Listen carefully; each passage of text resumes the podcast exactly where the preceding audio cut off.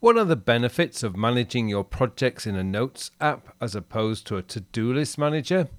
That's what I'll be answering in this week's episode of the Working With podcast.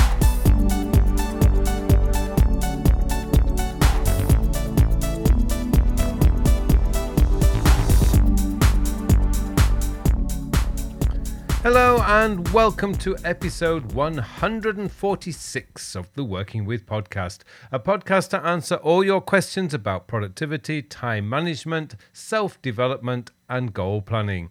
My name is Carl Pullein and I am your host for this show. This week, I have a question about why I manage my projects in a notes app and occasionally a spreadsheet, but you didn't know that, did you? So, what I decided to do to answer this question is to take you through why I find to do list managers are a terrible place to manage projects and to challenge some preconceived ideas about how best to use a to do list manager and a Notes app, as well as other tools. Now, before we get to the question and answer, if you've missed it, in the last couple of weeks, my Your Digital Life 2.0 has become Your Digital Life 3.0, and it is practically re recorded from the ground up. You now have the time sector system in there, as well as how many, how to manage your files, your email, your goals, and your notes. It's packed full of great tips and tricks. So, if you're looking at building a new way of working for the post pandemic work life, then now would be a great time to get yourself enrolled. It's a great course and will set you up wonderfully with a productivity system that works for you so that you take full advantage of the digital tools we all carry around with us every day. Okay, on to this week's question, which means it's time for me now to hand you over to the mystery podcast voice for this week's question. This week's question comes from Abigail. Abigail asks Hi, Carl. I have been watching some of your videos on YouTube, and your approach to using a to do list seems very different from other people I've watched. My question is why do you manage your projects in your notes app and not your to do list? Isn't that what a to do list is for? Hi, Abigail. Thank you for your question. Now, I spend a lot of time each day reading productivity and time management forums, blog posts, and books, and the biggest mistake I see is people creating elaborate and complicated systems.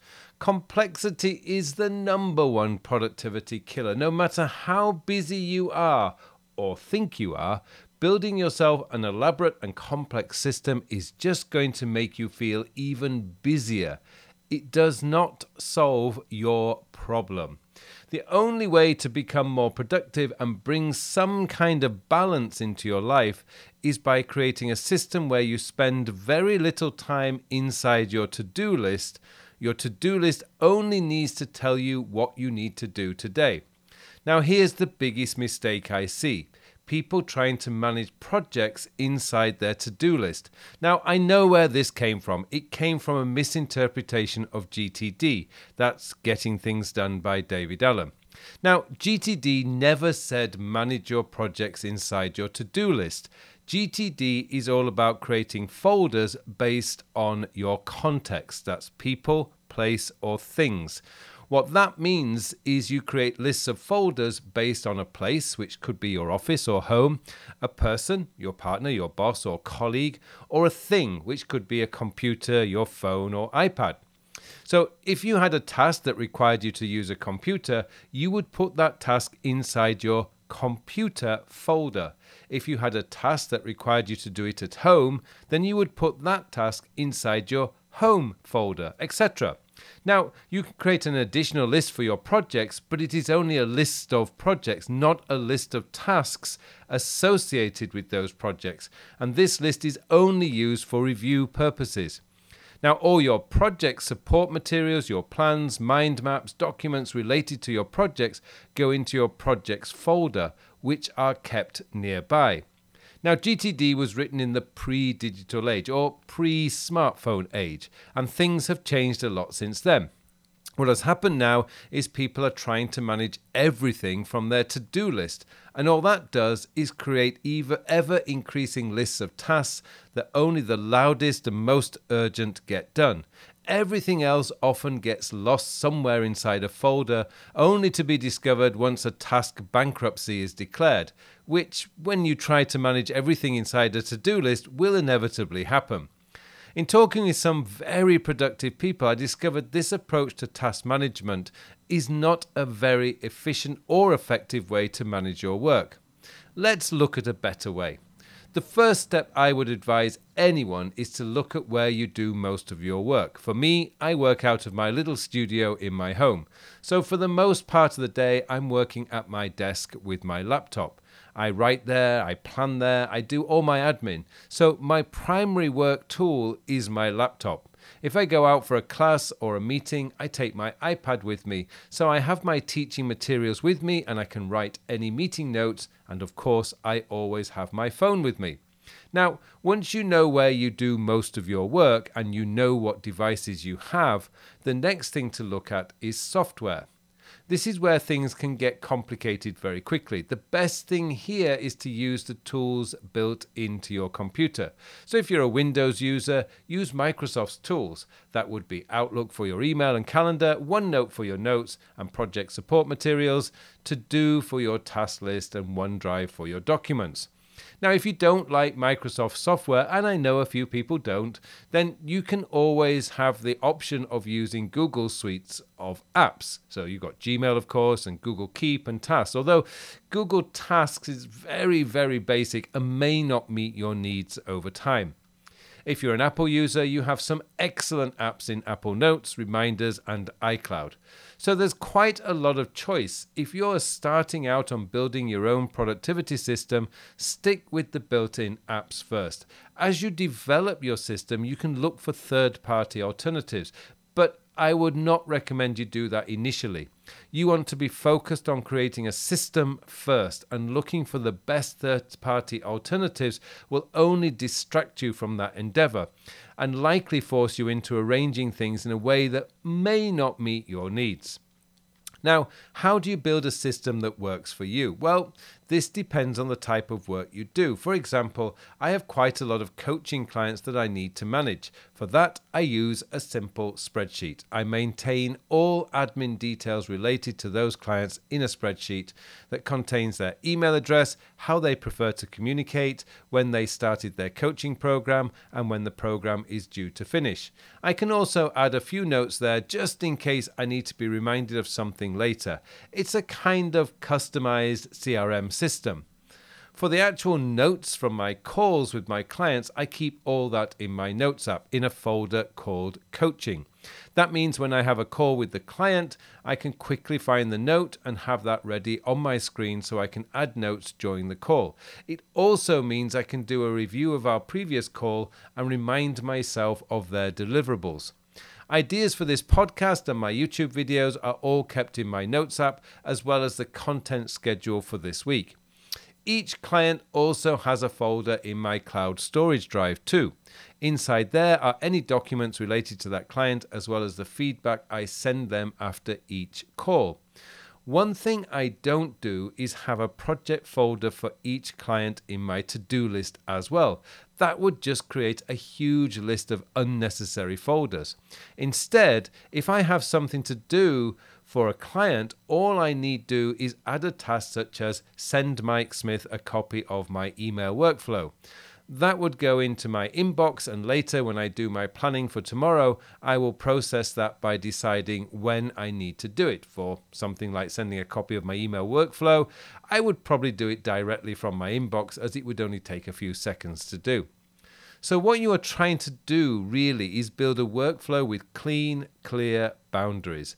Your calendar will tell you where you need to be and with who and at what time. Your to do list will tell you what tasks you need to perform today, and your notes will give you all the details of those tasks and any supporting information you may need in order to do the task. So, for example, I may have a task today to clean up my website. Now, that could be a very big task with a lot of different parts to it. I may want to change some images, I may wish to rewrite some text, and I may wish to change the fonts or color scheme.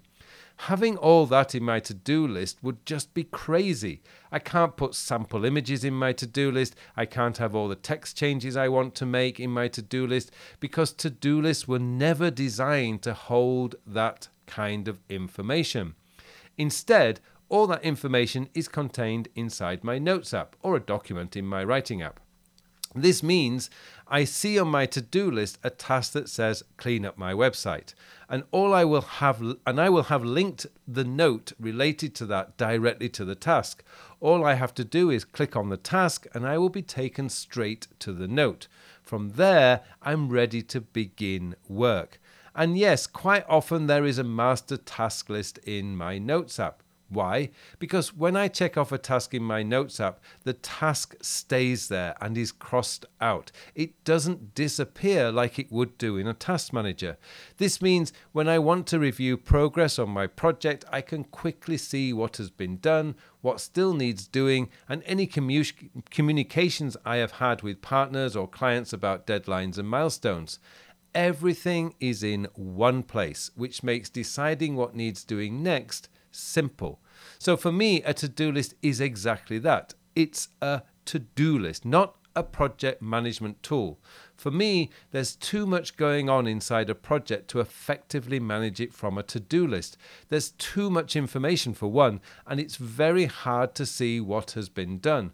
All a to do list will tell you is what needs to happen next. And that can be very misleading as each task is treated equally inside a task manager. There's no indication of how long a task will take unless you start adding labels with time estimates, which starts you down that road of complexity creep. Inside my Notes app, I can create a timeline for when different parts of a project needs to be completed by. This is great when I need to do my weekly planning because I can instantly see which projects I need to push forward next week and I can then add tasks to my to-do list based on that knowledge. For example, work on time and life mastery update and link that task to my notes related to that project all I have to do is check my calendar to see which days I have time to do it and then add the date to my task. The glue that brings all this together is my master projects list. This again is inside my notes app, and every Sunday when I do my weekly planning session, I check this list and review deadline dates. All this is in a single note with a table that lists all my active projects with their deadline dates where they currently are, and what still needs to happen to complete the project. It's simple, very quick to read, as my projects are organized by deadline date, and I find making decisions about what I need to work on next week is so quick. As I use Evernote as my project notes app, I also link my master projects list to the individual projects note, so all I need do is click on the note link and be instantly in the project's note. So, the reason I do not use my to do list to manage projects is first, to do lists are not project management tools, they're just task managers.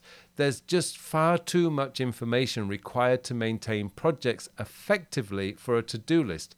I found through a lot of trial and error that the best place to manage projects is in a Notes app, which is a modern day equivalent to the GTD project support folders.